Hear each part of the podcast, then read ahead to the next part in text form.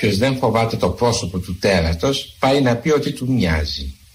Και η πιθανή προέκταση του αξιώματος είναι να συνηθίσουμε τη φρίκη να μας τρομάζει η ομορφιά. Crazy, crazy girl, crazy, crazy girl. Crazy girl, I need you so. Crazy girl, I love you. Προτείνω αυτό.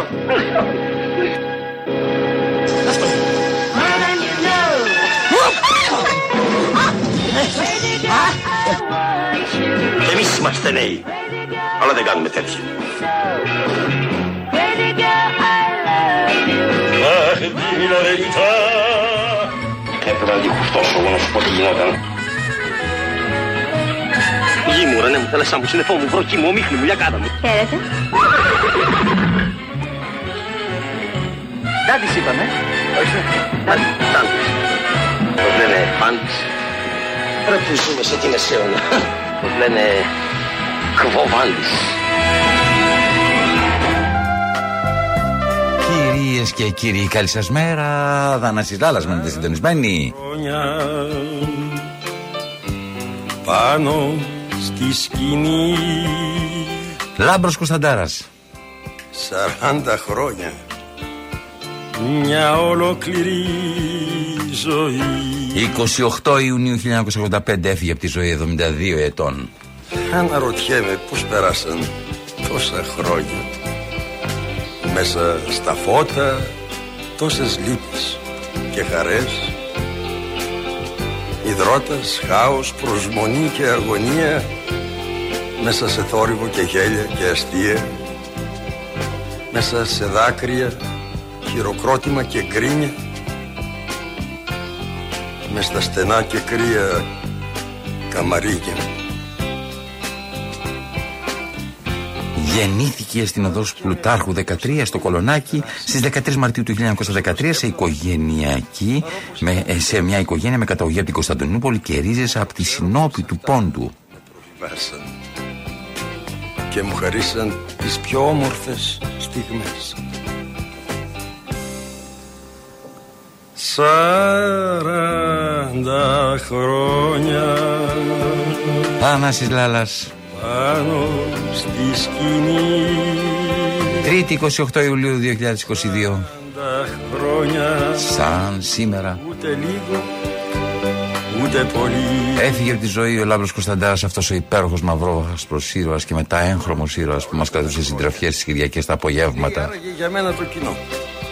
Ε, όχι δημόσια, στους φίλους, στους γνωστούς του, αλλά τι πιστεύει; Τι έχει στα αλήθεια στο μυαλό; Τι έχει στο μυαλό ο κόσμος όλα αυτά τα 40 χρόνια.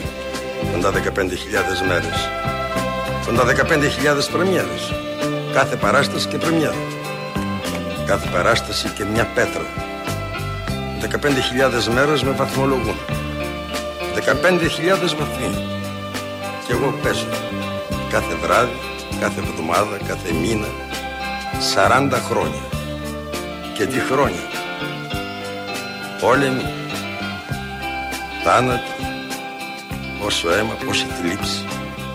Αλλά εγώ απάνω στη σκηνή. Στρατιώτης. Λοχίες, μετά υπολοχαγός. Ταγματάρχης, συνταγματάρχης, στρατηγός. Ε, δεν πάει άλλο. Και ο κόσμος, το κοινό, κάθε βράδυ ένα γέλιο. Κάθε βράδυ ένα μπράβο, ένα φιλί, ένας βαθμός. Προβιβασμένος από το κοινό πάλι. Ακόμα εδώ. Πάντα εδώ. Για τον κόσμο. Και την αγάπη του, όπως πάντα. Και ξέρετε κάτι, εγώ δεν ανησυχώ για τη μέρα της τελευταίας πρεμιέρας. Γιατί είμαι σίγουρος για την αγάπη σας. Ναι, μετά από 40 χρόνια είναι τόσο όμορφο να λες. 40 χρόνια Λάμπρος Κωνσταντάρας. πάνω στη σκηνή Μια μουσική αυτοβιογραφία, ένα στιγμιότυπο. 40 χρόνια Διηγείται μόνος του τη ζωή. μια ολόκληρη ζωή Και εμείς κάνουμε ταξιδάκι, ταξιδάκι στο παρελθόν. Εγώ ήδη έβαλα πλώρη για τα 50 και δεν το έχω σκοπό να σταματήσω Ναι, με την αλήθεια δεν το έχω σκοπό. Άκου 40 χρόνια. Μόνο 40. Μόνο 40.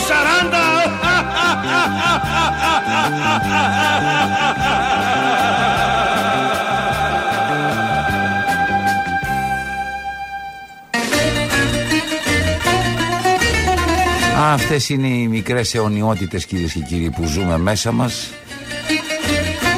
Ακούτε Θανασιλάλα, ακούτε το πρόσωπο του τέρατος και πώς να μην του μοιάσουμε. Να με κάτι τέτοια στιγμή ότι αποφεύγουμε να μοιάσουμε στο τέρας. Επικαλούμαστε την ευαισθησία μας. Πάμε όλοι μαζί ένα τραγούδι.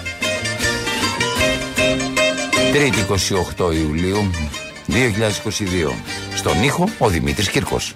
Το ξέρα μια μέρα πως θα έρθεις. Μένετε συντονισμένοι κυρίες και κύριοι μέχρι τη μία κοντά σας.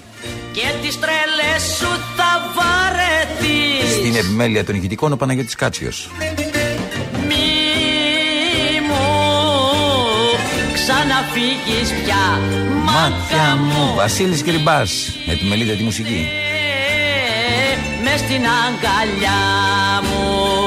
Και στην αγκαλιά του μέσα μας έχει ο Χρήστος Μητυλινιός, ο οποίος είναι ο συντάκτη αυτής της εκπομπής, κυρίες και κύριοι, στο τηλεφωνικό κέντρο 211 1088 80 Σας περιμένει η Ελένη Τάγκα για τα μηνύματά σας. Στην αγκαλιά μου. Πριν από καιρό, περίπου πριν από τέσσερις μήνες, ξεκινήσαμε μια προσπάθεια να ξαναφέρουμε στα, στα χέρια σας ένα περιοδικό το οποίο κυκλοφορούσε και είχε μεγάλη επιτυχία πριν από πολύ καιρό, Free Press. Το FAC, ναι, κυρίες και κύριοι, το FAC Mag ξανακυκλοφόρησε πριν τέσσερις μήνες. Είμαστε στο τέταρτο τεύχος του. Είναι μια, μια ενιαία πια συνήθεια για εσά. Αποφασίσαμε λοιπόν το FAC όπου μπορούμε να το βάζουμε έτσι ώστε να φτάνει σε όλα τα μέρη της Ελλάδος αν μπορεί. Και αυτή την Κυριακή, αυτό το Σάββατο δηλαδή συγκεκριμένα, το FAC, το FAC νούμερο 4, το νέο μας τεύχο, θα κυκλοφορήσει και μαζί με τα παραπολιτικά.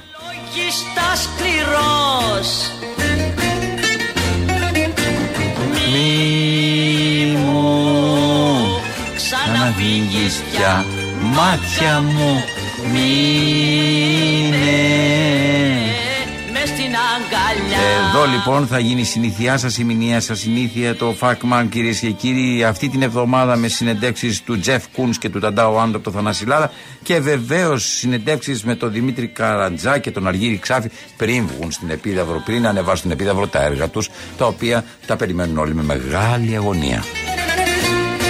Δύο νέοι, δύο παλιοί. Κυρίες και κύριοι, στο ΦΑΚΜΑΚ που θα κυκλοφορήσει μαζί με τα παραπολιτικά το Σάββατο 2 Ιουλίου. Και βεβαίω την επόμενη Πέμπτη, όπως πάντα, στα σημεία τα οποία ξέρετε όλοι εσείς και το βρίσκετε κάθε μήνα. Το ΦΑΚΜΑ πια φτάνει σε όλη την Ελλάδα. Μπορείτε να το εκτρονομηθευτείτε και όλοι εσείς που δεν είχατε τη δυνατότητα να ζείτε Αθήνα και Θεσσαλονίκη και να το αναζητάτε. Στράτα της ζωής. Δίχως μάνα, δίχως συγγενή. Αλλά με τα παραπολιτικά το Σάββατο όποιοι τα πάρετε στα χέρια σας θα δείτε και το τρίτο μέρος από το μακροβιότερο και πιο αγαπημένο σχολικό βιβλίο το θρυλικό ανθολόγιο που μεγάλωσε γενιές Ελλήνων και σας προσκαλεί να ταξιδέψετε μαζί τους σε μια εποχή νοσταλγίας όπως λίγο πριν με το Λάμπρο Κωνσταντάρα.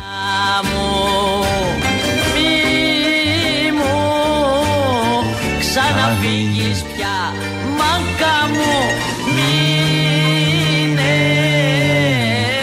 στην αγκαλιά Με ποίηματα και κείμενα τους σημαντικότερους Έλληνες λογοτέχνες, τον Οδυσσέα Ελίτη, τον Νίκο Καζατζάκη, τον Κωστή Παλαμά, τον Γιάννη Ρίτσο, τον Δημήτρη Ψαθάο, τον Στρατή Μυριβίλη. Ναι, έρχεται ξανά κοντά μας για να μας θυμίσει όμορφες στιγμές της παιδικής μας ηλικίας, αλλά και να προσφέρει τις πολύτιμες γνώσεις του στα νέα παιδιά που βλέπουν για πρώτη φορά.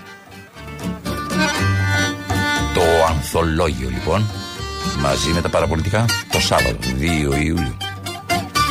Και άντε, θα βρείτε και το φακ μας εκεί. Και αν θέλετε, μπέστε και στο όλα φακ. Να δείτε τη διαδικτυακή μας κυρίες και κύριοι διεύθυνση. Σπουδαία πράγματα θα δείτε εκεί πέρα μέσα. Σπάνια.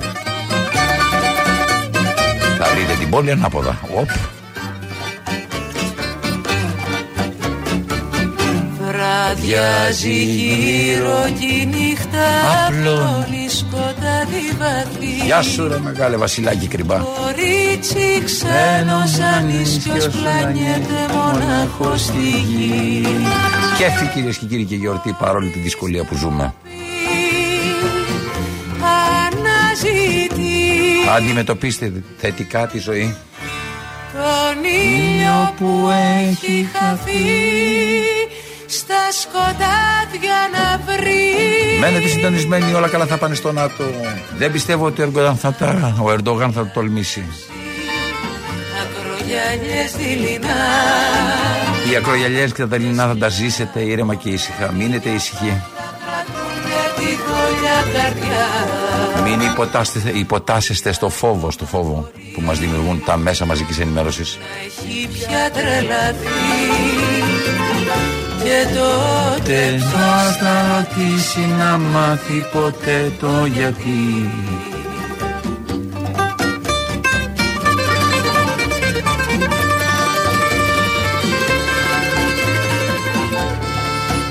Να, να, να, να, να, να, να, να, να, να. Μπορεί ακόμα μπορεί να πάμε σε διαφημίσεις λέτε. να έχει πια τρελαθεί. Όχι δεν τρελάθηκε θα πάει σε διαφημίσεις σας λέω. Τότε πια Ποιος θα ρωτήσει να μάθει ποτέ το γιατί. Μην αναρωτιέστε κυρίες και κύριοι διαφημίσεις και αμέσως μετά ένας ενδιαφέρον καλεσμένος, ένας καλός φίλος, ο Δημήτρης Μαύρος, πρόεδρος και διευθύνων σύμβουλος της MRB, κυρίες και κύριοι. Της MRB που θα μας εξηγήσει μερικά πράγματα που προκύπτουν μέσα από τις στατιστικές και που μας δίνουν ίσως κάποια ερωτήματα τα οποία έχουμε για αυτό που έρχεται, δηλαδή για το μέλλον. Αναζητεί τον Ήλιο που έχει. χαθεί Μπράβο, στα σκοτάδια να βρει μπράβο. Το έχουν πλανέψει. Πάμε σε διαφημίσεις λοιπόν. Είμαστε εδώ στα παραπολιτικά. Στα 90,1 κυρίες και κύριοι, το πρόσωπο του τέρατος και πώς να μην του μοιάσουμε Θανάσης Λάλας. Τρίτη, 28 Ιουλίου οίκο του 2022.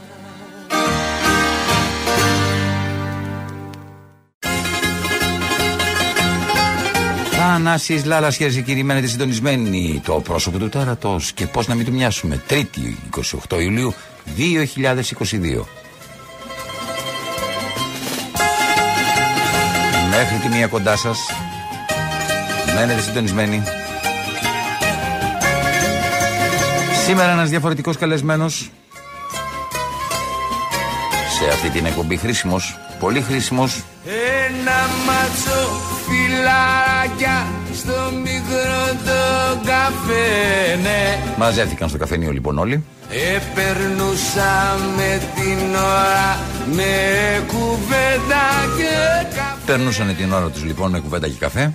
Πάνε πέρασαν τα χρόνια στη ζωή του καθενός. Περάσαν τα χρόνια στη ζωή του καθενός μας, κυρίες και κύριοι, και πάντα λίγο πριν από τις εκλογές, ή όταν πλησιάζουν εκλογές, ή όταν ετοιμαζόμαστε για εκλογές, ή όταν δεν ξέρουμε πότε θα γίνουν εκλογές, αλλά θέλουμε να γίνουν εκλογές, αλλά δεν μα απαντάει κανένας αν θα γίνουν εκλογές. Τα τραμ και τα ρου τα ρου τα ρου τα ρου ταν ταν τα τραμ Χάσαμε τα αεροπλάνο το παπορί και το τραμ Αναζητούμε λοιπόν μια λύση, αναζητούμε κυρίες και κύριοι απαντήσεις σε ερωτήματα τα οποία κυριαρχούν λίγο πριν από τις εκλογές. Ναι, σήμερα έχουμε εδώ καλεσμένο μας τον Δημήτρη Μαύρο, πρόεδρο και διευθύνων σύμβουλων της MRB, ε, μία της, από τις σημαντικότερες εταιρείες ε, οι οποίες κάνουν τις έρευνες, τις δημοσκοπήσεις, ε, μαζεύουν στοιχεία καθημερινά, για να μην σας πω ε, και πιο πολλές φορές μέσα στην ημέρα, έτσι ώστε να μας πληροφορήσουν. Ναι, να μας πληροφορήσουν. Εγώ πιστεύω ότι η πρόβλεψη είναι προτιμότερη, κυρίες και κύριοι. Η αβεβαιότητα, αν θέλετε, της πρόβλεψης είναι προτιμότερη από τη βεβαιότητα της αλήθειας. Γι' αυτό κιόλας επιλέγω σήμερα να μιλήσω με τον κύριο Δημήτρη Μαύρο,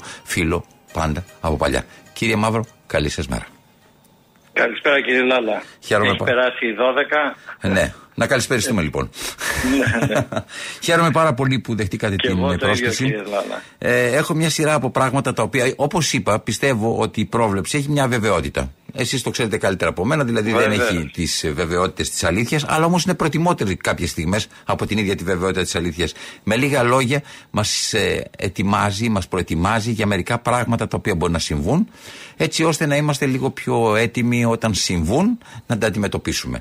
Και ένας λόγος ο οποίος σας κάλεσα. Συμβαίνει το κάλιο γαϊδουρό δεν ναι, οπότε καλύτερα να ξέρεις. Ακριβώς. Σας κάλεσα λοιπόν σήμερα γιατί έχω μία αγωνία μετά από τις γαλλικές εκλογές. Είχα προσπαθήσει να επικοινωνήσω μαζί σας και το ξέρετε και καλύτερα την προηγούμενη εβδομάδα, να είμαστε πάνω στο γεγονός. Αλλά όμως το γεγονός συνεχίζεται. Δηλαδή η κυβερνησία, η αδυναμία ναι, της, ε, στη Γαλλία να προκύψει κυβέρνηση μετά από, το, από τις τελευταίες εκλογές ε, κρατάει το θέμα στην επικαιρότητα και μας δίνει την αφορμή να συζητήσουμε για αυτό το οποίο ήθελα πριν από μία εβδομάδα. Τι ήταν αυτό, Πιστεύετε ότι αυτό που συμβαίνει αυτή τη στιγμή στις γαλλικές εκλογές θα συμβεί και στις ελληνικές εκλογές; Δηλαδή θα ζήσουμε μια περίοδο ακυβερνησίας, μια περίοδο που λένε οι έρευνες ότι δεν θα καταφέρουμε να φτιάξουμε μια κυβέρνηση που να πάρει στα χέρια της την χώρα και να την διακυβερνήσει για τα επόμενα τέσσερα χρόνια; Κοιτάξτε, ε, πραγματικά αυτή τη στιγμή φαίνεται ότι δεν θα είναι περίπατος το να έχουμε μια αυτοδύναμη κυβέρνηση γιατί οι πρώτες εκλογές οι οποίες θα γίνουν ε, θα γίνουν με την απλή αναλογική η οποία έχει τις δυσκολίες της και εμείς εδώ στην Ελλάδα είμαστε αμαθείς στο να διαχειριζόμαστε αυτό το θέμα. Δεν είμαστε Γερμανοί οι οποίοι έχουν μάθει να, να κάνουν κυβερνήσεις ε, συνεργασιών εδώ και πάρα πολλά χρόνια, παραδείγματος χάρη. Βέβαια, ε, σωθήκαμε, σωθήκαμε κάποιες φορές με τις ε, ε, συνεργασίες ε, ε, που προέκυψαν. Γιατί πιστεύω ότι και το 89 κάπως έτσι ζήσαμε και πρόσφατα κάπως έτσι ζήσαμε και το 12 κάπως έτσι ζήσαμε. Δηλαδή, θέλω να πω, έχουμε μία μυρωδιά συνεργασίας. Να σας πω όμως κάτι. Θα είμαι λίγο επικριτικός πάνω σε αυτό το θέμα. Γι' αυτό σας ρωτώ. Οι συνεργασίες αυτές οι οποίες έχουν γίνει μέχρι σήμερα μου θυμίζουν γένες που γίνονται με τη βία, ε, δηλαδή και σαρικές ή το παιδί έρχεται με τα πόδια και βγαίνει ανάποδα. Ε, με αποτέλεσμα, γιατί είναι συνεργασίες οι οποίες δεν έχουν κάτσει κάτω οι φορείς που θα συντεθούν για να έχουν μια κυβέρνηση να συζητήσουν για το πώς θα το χειριστούν και πού συμφωνούν και πού διαφωνούν. Είναι πάντα λύσεις ανάγκης για να υπάρχει μια κυβέρνηση και θα τα βρούμε καθοδόν. Αυτό το πράγμα πια δεν περπατάει άλλο ούτε στην Ελλάδα. Γι' αυτό και στη Γαλλία, η οποία ε, σε σχέση με τις σύγχρονες δημοκρατίες έχει μία από τις πιο προχωρημένες, προσπαθούν αυτή τη στιγμή πέρα από τα politics και τα, ε, τις πολιτικές ίδρυγες και τις τακτικές κινήσεις κτλ. να βρουν και μία άκρη στο πώς θα κυβερνηθεί η χώρα με ουσιαστική συμφωνία ανάμεσα στους παίκτες. Εδώ στην Ελλάδα ε, είμαστε αμαθείς και σε αυτό. Αλλά τι να κάνουμε, η ζωή τα φέρνει πάντα έτσι, ώστε ακόμα και ο μαθητής, ο οποίος δεν έχει συνηθίσει να διαβάζει ε, τα μαθηματικά με το σωστό τρόπο, τον αναγκάζει η ζωή να κάτσει κάτω, να βάλει τον ποπό του και να μάθει να, να διαβάζει και αυτό. Να ε, Το ίδιος θα υποστούμε και εμείς. Να δούμε λοιπόν τώρα μέσα από τα στοιχεία που έχετε εσείς, μέσα από τη στατιστική, μέσα από τα στατιστικά στοιχεία και τις συνεχείς έρευνες που κάνετε, ε, τι, τι μας λένε, τι, τι πραγματικότητα μας παρουσιάζουν για το μέλλον μας; Ε, υπάρχουν ε, δύο πράγματα που πρέπει να συζητήσει κανείς. Το αριθμητικό μέρος της ιστορίας και το πολιτικό μέρος της ιστορίας. Πολύ ωραία. Η, η Νέα Δημοκρατία φαίνεται όταν ρωτάμε τον κόσμο ε, παρόλο που ειλικρινά αυτή τη φορά όταν λέμε ότι την επόμενη ε, Κυριακή αν είχαμε εκλογές τι θα ψηφίζατε εκεί τα πράγματα είναι λιγάκι κάπως. Γιατί ο κόσμος ε, δεν ξέρω αν έχει συνειδητοποιήσει στο βάθος που πρέπει τι θα γίνει στις πρώτες εκλογές και τι ενδεχομένως θα γίνει στις επόμενες. Και μας απαντάει ένα γενικό εγώ θα ψήφιζα αυτό αλλά αυτό το αυτό δεν είμαστε σίγουροι τι περιέχει από πίσω σαν σκέψη. Άρα λοιπόν όσο πλησιάζουμε προς τις εκλογές θα το καταλάβουμε καλύτερα. Εν πάση περιπτώσει η Νέα Δημοκρατία αυτή τη στιγμή δίνει στις αναγωγές, δηλαδή σαν τελικό ποσοστό, ένα περίπου 35% να είναι εφικτό για εκεινη σαν ποσοστό. Αυτό όμως απέχει κατά περίπου 2,5 μονάδες από, αλλά δεν το συζητώ για τις, τις πρώτες εκλογές με την απλή αναλογική να κάνει αυτοδύναμη κυβέρνηση αλλά και στις δεύτερες εκλογές που είναι ενισχυμένη αναλογική πάλι δεν μπορεί να κάνει κυβέρνηση γιατί εκεί για να γίνει κυβέρνηση χρειάζεται το πρώτο κόμμα πάνω από 37,5%. Μάλιστα. Θα μου πεις 2,5 μονάδες είναι πολλές ή λίγες; Μα θα εξαρτηθεί από το αποτέλεσμα της πρώτης Κυριακής, της προηγούμενης, των πρώτων εκλογών για να μην λέμε της πρώτης Κυριακής για το πόσο θα είναι το άλμα που πρέπει να καλυφθεί, πόσο πολύ θα έχει τρομάξει ο κόσμος ότι αμάν είπαμε και μια βλακεία να περάσει ώρα, αλλά τώρα πάμε για κυβερνησία. και τότε μπορεί να τρέξει και να φταστεί το ποσοστό το 37,5% ε, γιατί ο κόσμος θα είναι τρομαγμένος. Για να Αλλά ρωτήσω. θα τρομάξει. Για να Δεν ρωτήσω, αυτό το, ξέρουμε. Πριν από όλα, αυτό το 35 είναι προς τα πάνω ή είναι προς τα κάτω; Ε, βλέπετε δηλαδή από τις συνεχόμενες ε, δημοσκοπήσεις ότι αυτό το 35 είναι ασταθερό ή είναι ένα πράγμα που έχει μια τάση προς τα κάτω μετά από όλα αυτά τα μέτρα, μετά από όλες αυτές τις ε, πιέσεις που δέχεται ο η κόσμος, αίσθηση οικονομικέ. που έχουμε, παρόλο που την επόμενη εβδομάδα βγαίνουν οι τάσεις, οι οποίες τάσεις δεν τις αναφέρω επειδή είναι ε, μη- ένα πολιτικό βαρόμετρο από το 1986 MRV και περί αυτολογώ, αλλά είναι η μόνη έρευνα που τρέχει αυτή τη στιγμή με συνεντεύξεις διαζώσεις στα σπίτια των ερωτωμένων δηλαδή και αυτό της έχει δώσει μία άλλη δυνατότητα να ρωτάει τους ερωτώμενους με μεγαλύτερα ερωτηματολόγια άρα να τους περνάει από πιο πολλές ερωτήσεις που τους κάνει να σκέφτονται πιο πολλές διαστάσεις και άρα να είναι πιο κοντά στην προσωμείωση σχετικά κανονικών εκλογών.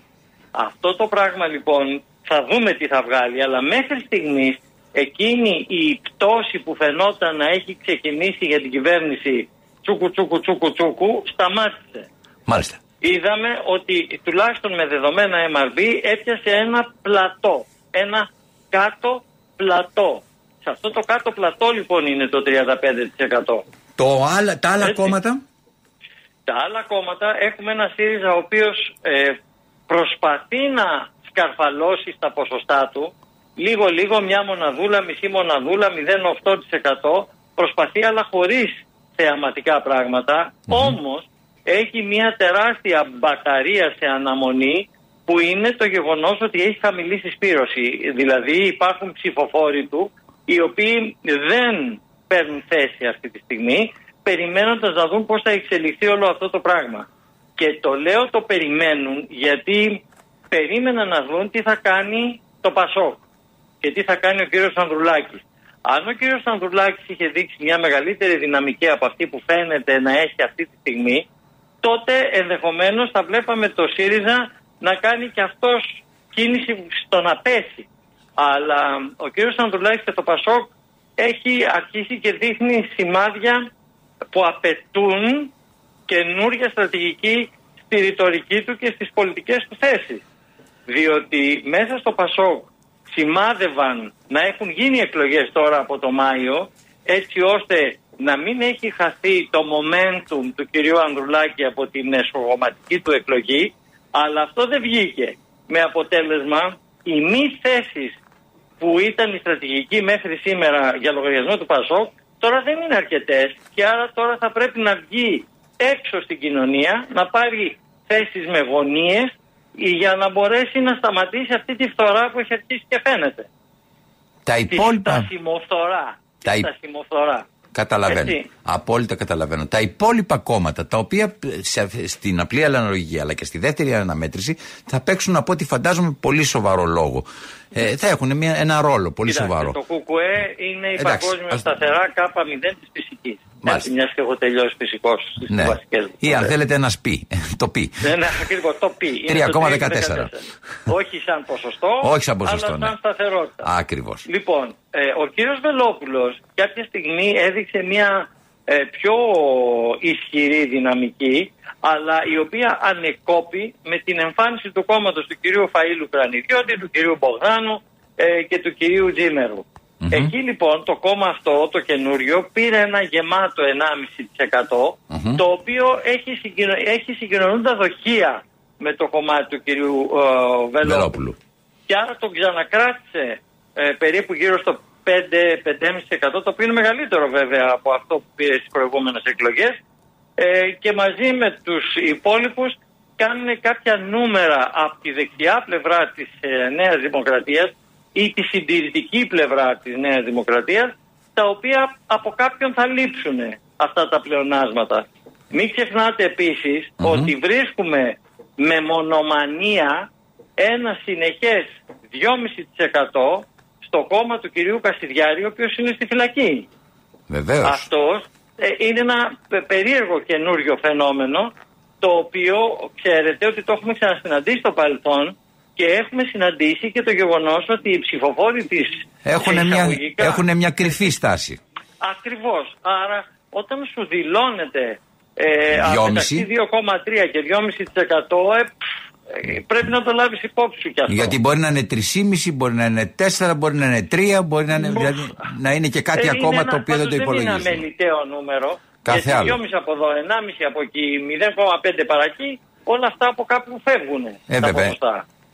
Και ως συνήθως Άρα, αυτό το οποίο λοιπόν- συζητάμε τώρα είναι σαν να λέμε ότι είναι η βασική απώλεια που δείχνει το κόμμα τη της Νέας Δημοκρατίας; Ε, ναι, και έχει στείλει και κόσμο η Νέα Δημοκρατία την αδιευκρίνηστη ψήφο. Γιατί μην ξεχνάτε ότι και εκεί εμφανίζονται ποσοστά σε διάφορες ερωτήσεις όπου υπάρχει δυσαρέσκεια από του ψηφοφόρου. Αυτό είναι ένα σημαντικό στοιχείο λοιπόν. Για να δούμε αυτό και το... στα μέτρα και γενικότερα σε διάφορα πραγματάκια. Άρα λοιπόν, ε, ακόμα δηλαδή και στα... Κοιτάξτε, τους ρωτήσαμε αν τα μέτρα είναι αποτελεσματικά που έχει πάρει η κυβέρνηση. Ε, μέχρι τα τελευταία μέτρα, έτσι. Μμμ. Όχι τα πολύ πρόσφατα, τα ακριβώς προηγούμενα.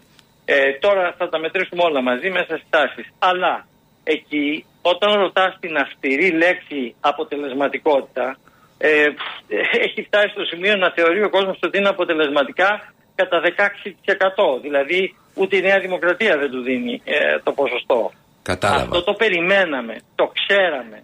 Γι' Αυτό και να σας βάλαμε πω τι. από την εμπειρία σας. Αυτό το στοιχείο, επειδή παρακολούθησα και μία ανάλυση που είχατε κάνει πρόσφατα για άλλους λόγους ε, και που υπήρχε ένα στοιχείο που μου έκανε μεγάλη εντύπωση. Η εμπειρία σας, αυτό το στοιχείο που μόλις τώρα λέτε, ο μας οδηγεί πού, σε φόβο ή σε οργή του εκλογικού σώματος; Δυστυχώς, Δηλαδή, ε, εξ αντικειμένου, δηλαδή με μέτρηση, μας έχει οδηγήσει σε οργή.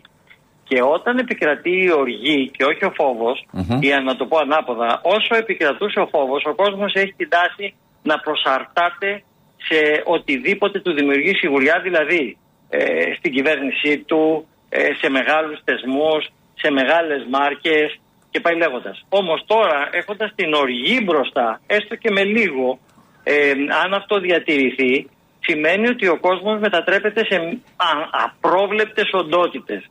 Δηλαδή μπορεί ανα πάσα στιγμή να σου κάνει κάτι το οποίο δεν το περιμένεις γιατί σήμερα ξύπνησε κάπως. Και δεν το λέω κατηγορώντας τους πολίτες. κάθε έτσι, άλλο, η οργή αλλά δεν είναι ποτέ ελεγχόμενη. έτσι, είναι ε, εν εξάλλου και δεν ελέγχεται. Άρα λοιπόν οτιδήποτε είναι συστημικό και κάθε φορά η κυβέρνηση είναι ένα συστημικός, ένας συστημικός πυλώνας ε, την πληρώνει σε αυτές τις περιπτώσεις. Να σας ρωτήσω, Έτσι. αυτό που λέμε οργή είναι φόβος, καταλαβαίνουμε. Είναι φόβος μην χάσω τη δουλειά μου, φόβος μήπως δεν καταφέρω εάν να αρρωστήσω να βρω κάπου να, ε, ε, την περίθαλψη που χρειάζεται. Φόβος είναι πώς θα βρει το παιδί μου δουλειά. Ε, φόβος είναι όλα αυτά τα πράγματα. Από την άλλη μεριά, η οργή είναι να πάνε στο διάλογο όλοι; Ε, το έχουμε φτάσει και αυτό το σημείο, κύριε Λάλα. Δυστυχώς το έχουμε φτάσει και αυτό το σημείο. Δηλαδή έχει χαθεί η εμπιστοσύνη των πολιτών προς τους πάντες. Γι' αυτό και βλέπετε στις ερωτήσεις που υπάρχει επιλογή κανένας, ε, τσιμπάει η επιλογή κανένας. Όχι πολύ, αλλά ενώ έχει αρχίσει να φτύρεται αυτή η επιλογή, τώρα φρενάρισε η πτώση και τσιμπάει. Ε, μ, ε, ταυτοχρόνως μαζί με αυτό, ας πούμε στον καταλληλότερο πρωθυπουργό, ε, μ, ο κανένας είναι στεναρός και μ, ε, τσιμπάει μετά τα τελευταία γεγονότα και την παρουσία στην Αμερική ε, ο, ο Κυριάκος Μητσοτάκης προς τα πάνω. Ε, μ, αυτό σημαίνει ότι ε, ο κόσμος χτυπιέται στα ντουβάρια που λέμε ε, διότι δεν μπορεί να βρει διέξοδο και για άλλη μία φορά θα πάει να ψηφίσει με τη λογική του μη χείρων βέλτιστων. Ε, Αυτό και είναι. αυτό για μια χώρα δεν ξέρω πόσο... Πόσο αυτό το πράγμα, υγιές στε- είναι. εάν το συνδυάσει κάποιος με την οργή και με όλα τα υπόλοιπα τα οποία είπαμε μέχρι τώρα, μπορεί να οδηγήσει στο γεγονός ότι ε, θα έχουμε ένα μεγαλύτερο α, ποσοστό αποχής από τις εκλογές Δηλαδή ανθρώπων οι οποίοι Αχ, θα αρνηθούν να πάνε το να δώσουν φοβάμαι, ψήφο. Το φοβάμαι, θα σας πω.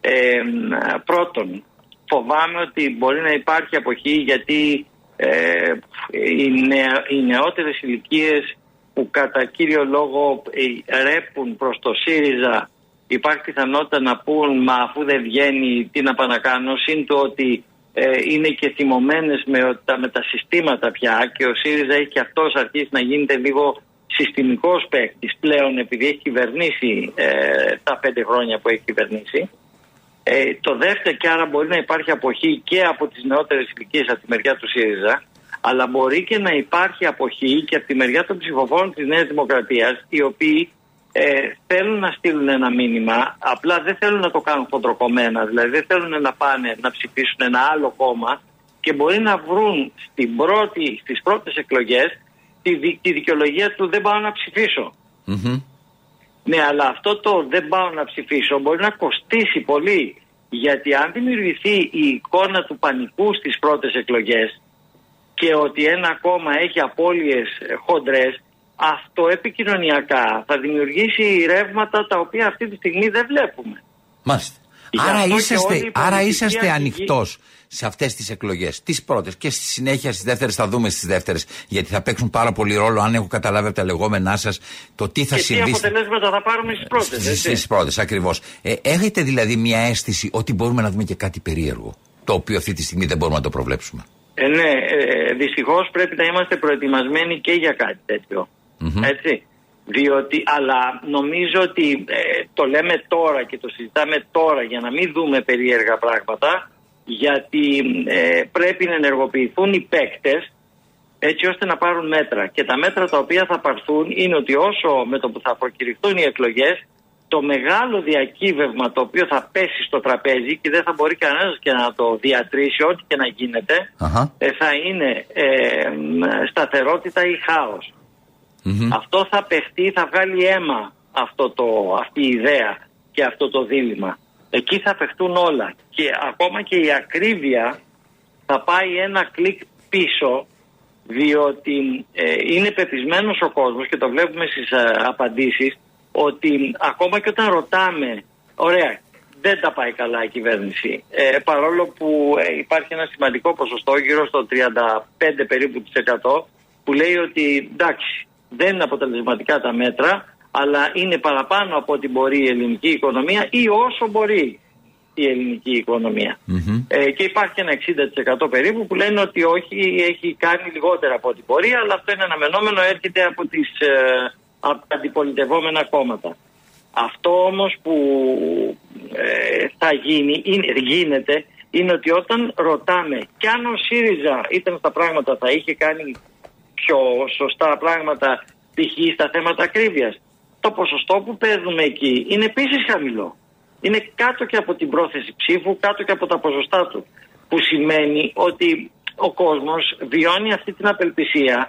Άρα το κεντρικό ε, διακύβευμα δεν είναι η ακρίβεια. Ναι, αυτό το τζούζι, αλλά πριν φτάσει εκεί πρέπει να υπάρχει χώρα και να κυβερνιέται. Άρα λοιπόν με το που του βάζεις στο τραπέζι σταθερότητα ή χάος, κομπλάρει, δηλαδή του δίνει πολύ μεγάλη σημασία. Μπορείτε και όλο να... το παιχνίδι θα παιχτεί εκεί. Ακόμα και ο ΣΥΡΙΖΑ εκεί θα το παίξει το παιχνίδι, διότι θα πει δώστε μου ένα ποσοστό τόσο όσο μαζί με το ΠΑΣΟΚ να μπορώ να κάνω κυβέρνηση. Ήδη από την πρώτη Κυριακή. Από τις πρώτες εκλογές. Μπορεί αυτό να συμβεί. Α, θα πρέπει για να συμβεί αυτό το πράγμα να μαζέψει το πρώτο κόμμα ε, γύρω στο 46% περίπου. Δεν χρειάζεται 51 γιατί τα κόμματα τα οποία θα μείνουν έξω από τη Βουλή ε, αφαιρούνται και ξαναγίνεται ποσοστοποίηση. Και τα νέα ποσοστά είναι αυτά τα οποία πρέπει να, φτά, να βγαίνουν πάνω από 51%. Αν υποθέσουμε λοιπόν σε αυτή την ιστορία ότι θα μπορούσε να πάει ε, από την πρώτη Κυριακή σε μια συνεργασία, θα έπρεπε να πάρει το ποσοστό του το, ε, που είχε πάρει στις προηγούμενες εκλογές, στις χειρότερες εκλογές ναι, του ΣΥΡΙΖΑ, το 33%. Να πάρει 31% 32% και ο ΣΥΡΙΖΑ λέω και ο, το ΠΑΣΟΚ να πάρει 15. 15. Μάλιστα. Θέλω μια τελευταία. Θα μπορούσα να μιλάω ώρες μαζί σας γιατί με ενδιαφέρει πάρα πολύ αυτή η, η, η, η αβεβαιότητα της πρόβλεψης που μου δημιουργεί πολλά ερωτήματα. Ε, νομίζω σε όλους μας. Ε, αυτό που μου, μου, μου έρχεται στο μυαλό να σας ρωτήσω είναι εσείς τα παρακολουθείτε όλα αυτά τα χρόνια όλο αυτό το πράγμα. Τι είναι αυτό που δεν κάνει καλά ένα κυβερνών κόμμα και χάνει τη δυνατότητά του σε επίπεδο εμπιστοσύνης με τον λαό. Δηλαδή, τι έκανε αυτή τη στιγμή ο κ. Μητσοτάκης; Και έχασε την εμπιστοσύνη. Τι έκανε πριν τα συζητήσαμε ο κ. Τσίπρας; Τι έκανε όμως, τι συνέβη; Εξ ολοκλήρου, αλλά όμως έχει θαρεί. Θα σας πω. Γέννησε τρομακτικές προσδοκίες, τις οποίες στην αρχή τις κάλυπτε με τεράστιες ταχύτητες και με το παραπάνω. Όταν ανέλαβε ο κ. Μητσοτάκης για πρώτη φορά είδαμε πρωθυπουργό να έχει έτοιμο το εξελόφυλλο για το τι θα κάνω εγώ αύριο το πρωί. Και άρχισε να το υλοποιεί με το καλημερα Αυτό το πράγμα εκεί που είχε ήδη κάποιες προσδοκίες το εκλογικό σώμα τις αύξησε κιόλας. Την ώρα που συμβαίνει λοιπόν αυτό το πράγμα και σκάει ο κορονοϊός το πρώτο διάστημα αυξάνονται κι άλλο οι προσδοκίες εξού και έφτασε η διαφορά στις 20 μονάδες ανάμεσα στα δύο κόμματα γιατί ο φόβος του Έλληνα απέναντι στο άγνωστο του κορονοϊού τον έκανε να ακούει έστω και τις νουθεσίες, τις απλοϊκές νουθεσίες της κυβέρνησης ευλαβικά, να κάθεται από δική του επιλογή μέσα στο σπίτι και να έχουμε μια αποτελεσματικότητα. Υποτιμήθηκε αυτό το οποίο συνέβαινε και στη συνέχεια άρχισε η γκρίνια. Και η γκρίνια δημιουργήθηκε από τον, το, ο πρώτος πυλώνας που δημιούργησε γκρίνια ήταν η ασυνέπεια ανάμεσα στους παίκτες της κυβέρνησης. Δηλαδή έβγαινε ένας υπουργός και έλεγε, ε, σας λέω απλοϊκά τώρα έτσι, φορέστε μάσκα και έβγαινε ο, μάλλον άποδα, μη φοράτε μάσκα και έβγαινε ο πρωθυπουργός και έλεγε την επόμενη μέρα ε, πρέπει να συνεχίσουμε να φοράμε μάσκα και πρέπει να μείνουμε και μέσα. Και αυτή η ασυνέπεια ανάμεσα σε πυλώνες της κυβέρνησης άρχισε να δημιουργεί τους πρώτους τριγμούς. Ε, το οποίο συνεχίστηκε μετά γιατί πέσανε πάνω όλα τα στατιστικά και ενώ στην αρχή η Ελλάδα ήταν από τις κορυφαίες χώρες στη διαχείριση της πανδημίας μετά αρχίσαμε να μην είμαστε η πρώτη χώρα και να έχουμε θεματάκια και ενώ πήγαμε να ξαναβγούμε μέσα από την ε, πανδημία και να ξαναμπούμε στην οικονομία, σε θέματα οικονομίας που αυτό είναι και το εντός έδρας της Νέας Δημοκρατίας και του Κυριάκου Μητσοτάκη ξαφνικά μας ήρθε ένας πόλεμος και μια ακρίβεια στην οποία δεν υπάρχει κατά την άποψή μου η τέλεια προσέγγιση διότι θα σας πω παραδείγματος χάρη το εξής. Όταν ρωτάμε τους Έλληνες ε, σε ποια φάση είμαστε, είμαστε στη φάση του έχουμε απλώς ακρίβεια ή έχουμε περάσει στην αισχροκέρδεια. Το 76% του κόσμου μιλάει ότι έχουμε περάσει στην αισχροκέρδεια. Η αισχροκέρδεια. Η ακρίβεια είναι εισαγόμενη. Οκ, η αισχροκέρδεια όμως, το να μην σου ξεφύγει, είναι σοβαρό θέμα διαχείρισης εσωτερική. Συμφωνώ. Και το δεύτερο πράγμα είναι ότι ακούω υπουργούς ε, οι οποίοι σε συνέδρια, σε breakfast, σε ομιλίες, σε γενικές συνελεύσεις ή και ακόμα και στα μίντια και όταν ρωτώνται γιατί δεν μειώνεται το ΦΠΑ ή δεν μειώνεται το φόρο τάδε ή κτλ εκφέρεται μία φράση η οποία είναι πάρα πολύ επικίνδυνη. Δηλαδή, ε, δεν το κάνουμε γιατί πρέπει να προσέχουμε τα έσοδα του κράτους και γιατί δεν είμαστε σίγουροι ότι το όφελος αυτό θα φτάσει στον πολίτη. Ναι, στοιχείο αντιφατικό. Έχετε πολύ δίκιο. Το, μα, ε, το θέμα είναι ότι εάν εσύ κάνεις μια κίνηση και στο ενδιάμεσο χάνονται λεφτά, κάποιος εσχροκερδεί. Εσύ τι κάνεις, τον ελέγχεις ή όχι; Σωστό. Μια τελευταία ερώτηση να σας κάνω, κύριε Μαύρο. Ξέρω ότι σας έχω κουράσει. Μιλήσαμε λίγο περισσότερο από ό,τι έπρεπε, αλλά νομίζω ότι είναι πολύ ενδιαφέρον ο τρόπος με τον οποίο προσεγγίζετε εσείς το θέμα και πιστεύω ότι και οι ακροατές ε, κάτι κερδίζουν από όλη αυτή την ιστορία, κάτι ξεμπλέκει μέσα στο μυαλό τους. Έχουμε την αίσθηση τα τελευταία χρόνια, ο, τα τελευταία, ξέρετε, εγώ είμαι πολλά χρόνια σε αυτή τη δουλειά, Αυτά τα, 30, αυτά τα τρία. Έχουμε καπνιστεί κάτι δεκαετίες. Ακριβώς. 30 χρόνια λοιπόν, επειδή ήμουν και σε ένα πολύ μεγάλο ε, συγκρότημα τύπου, άκουγα συνεχώς ότι τα συγκροτήματα τύπου τα μίντια γενικότερα μπορούσαν να καθορίσουν και τις διαθέσεις των ανθρώπων. Βεβαίως θα σας ομολογήσω κάτι που έχει να κάνει με την προσωπική μου εμπειρία. Ό,τι μας λέγανε, ότι λέγανε από το πρωί μέχρι το βράδυ ότι ο Λαμπράκης καθόριζε, μαγείρευε τις κυβερνήσεις, ανέβαζε και κατεβέζε κυβέρνηση. Εμείς ό,τι υποστήριζαμε στο βήμα, ό,τι υποστήριζαμε στα νέα, το αντίθετο έβγαινε. Θέλω να σας πω. Δεν ξέρω τώρα πώς συνέβαινε αυτό. Υποστηρίζαμε δηλαδή Τσοχατσόπουλο βγήκε ο Σιμίτης. Υποστηρίζαμε ε, Βενιζέλο βγήκε ο Γιωργάκης. Ε, ε, θέλω να σας πω, υποστηρίζαμε Είχαμε όλους τους υπόλοιπους εκτός από τον Κώστα Καραμαλή, βγήκε ο Κώστας Καραμαλής. Δεν καταλαβαίνω πώς μαγειρεύαμε τις κυβερνήσεις. Αλλά τέλος πάντων, ανεξάρτητα από αυτό, θέλω να σας πω σήμερα τι δείχνουν οι έρευνες. Δείχνουν ότι πραγματικά τα μέσα, το διαδίκτυο, όλα αυτά έχουν τη δύναμη να επηρεάσουν τον κόσμο ή ο κόσμος έχει το δικό του τουρβά. Όχι. Ε, μπορούν, μπορούν να επηρεάσουν. Γι' αυτό και σήμερα είναι πάρα πολύ δύσκολο να δημιουργηθούν ε, ηγέτες που είναι μύθοι Όπα, αυτό έχει πολύ ενδιαφέρον. Ε, γιατί στο παρελθόν, ε, μιλάω για την εποχή του Κωνσταντίνου Καραμαλή, του Ανδρέα Παπανδρέου, του, του Ανδρέα Παπανδρέου κτλ. Δεν υπήρχε καταρχάς στο ξεκίνημα η ιδιωτική τηλεόραση, ένα. Δεύτερον, δεν υπήρχε η, ε, πώς το λένε, τα social media και το ίντερνετ με αποτέλεσμα επειδή οι ταχύτητες μετάδοσης μιας είδησης ήταν πάρα πολύ αργές σε εισαγωγικά. Εάν ο Κωνσταντίνος Καραμαλής έκανε μια στραβοτημονιά μέχρι να πάει ο μοτοσυκλετιστής που τον είχε βγάλει φωτογραφία ε, από εκεί στη βραδινή, λέω για παράδειγμα. Είχε μεσολαβήσει το τηλεφώνημα. Ακριβώς. Έτσι. Και σταματούσαν τα πράγματα ε, λίγο νωρίτερα. Σήμερα δεν προλαβαίνει ο χριστιανός να φυσήξει τη μύτη του και έχει δει στα social media. Το μάθατε; Όχι, φύσηξε τη μύτη του. Άρα λοιπόν η ανθρώπινη διάσταση του κάθε πολιτικού βγαίνει τόσο γρήγορα στην επιφάνεια που ο άνθρωπος αυτός απομυθοποιείται. Έχουν αλλάξει βέβαια και τα πρότυπα των πολιτικών όσον αφορά του τι θυσιάζει ο κάθε πολιτικός για να μπορέσει να γίνει ο μύθος.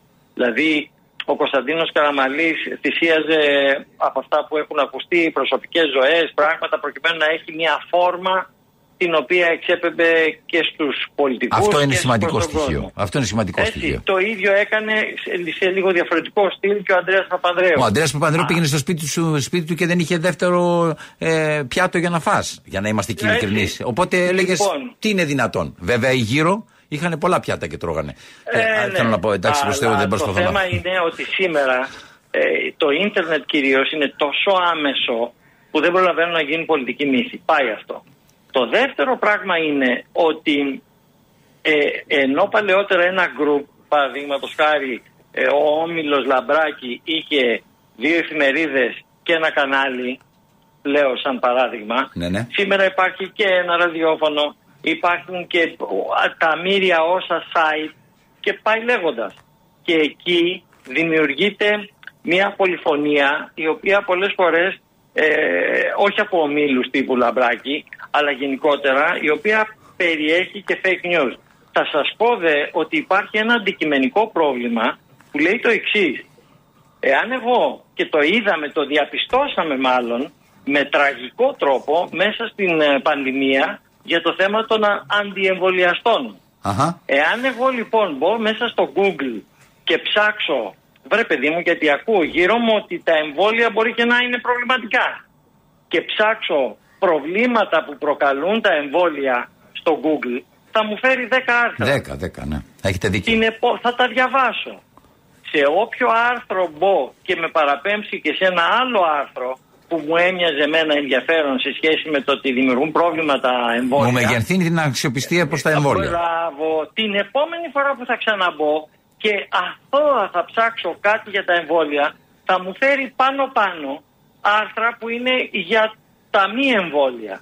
Και σιγά σιγά θα βρεθώ σε, σε μια φυσαλίδα να την πω έτσι, όπου τα πάντα γύρω μου θα είναι για αντιεμβολιαστές. Άρα θα πλάσω σταδιακά μια αλήθεια που είναι εναντίον των εμβολίων. Mm-hmm. Χωρίς να το καταλαβαίνω. Γι' αυτό και έχουν βγει διάφοροι browsers, για όσους μας καταλαβαίνουν τώρα ακροατές, οι οποίοι κόβουν αυτή τη λογική. Και βέβαια το Google δεν το έκανε για να μας ε, δημιουργήσει το Goebbels, το κάνει για λόγους εμπορικούς. Διότι αν μπει κάποιος από εμάς και ψάξει για ρολόγια, μετά θα σου φέρνει ρολόγια το σύστημα γιατί γίνεται ένα marketing σχετικά με ρολόγια. Ε, το ίδιο θα γίνει και με τα άρθρα. Μοιραία. Έτσι είναι. Αυτό θέλει πολύ μεγάλη προσοχή για να το διαχειριστεί ένας απλός, απλός φυσιολογικός άνθρωπος. Και ναι, επηρεάζουν. Ε, όπως και να το κάνουμε. Κυρία Αλλά... Μαύρο, σας ευχαριστώ ειλικρινά πάρα πολύ. Ο χρόνος είναι πια απειλητικός, με βλέπει απέναντι μου κάνουν και σήματα, ξέρετε ναι, εδώ πέρα. Ναι, ξύλο, είναι περίεργοι οι άνθρωποι, είναι σαν εκείνα εκεί, με ξέρετε, με, με τους καπνούς από τον απέναντι λόφο που στέλνανε το μήνυμα, τελειώνουμε, τελειώνουμε. Σας ευχαριστώ. Καλά, μην πετάξουν και κανένα αντικείμενο. Ακριβώς, γιατί είμαστε σε μια πολύ δύσκολη εποχή που φεύγουν και εκτοξεύονται και πράγματα. λοιπόν, θέλω να σας πω ότι σας ευχαριστώ πάρα πολύ. Να ε, θα είμαι κοντά σας και θέλω να μαθαίνω από εσά ό,τι πληροφορίες έχετε. Ε, καλό σας μεσημέρι. Καλό μεσημέρι και στους ακροατές μας με ένα τραγουδάκι που τους στέλνουμε τώρα.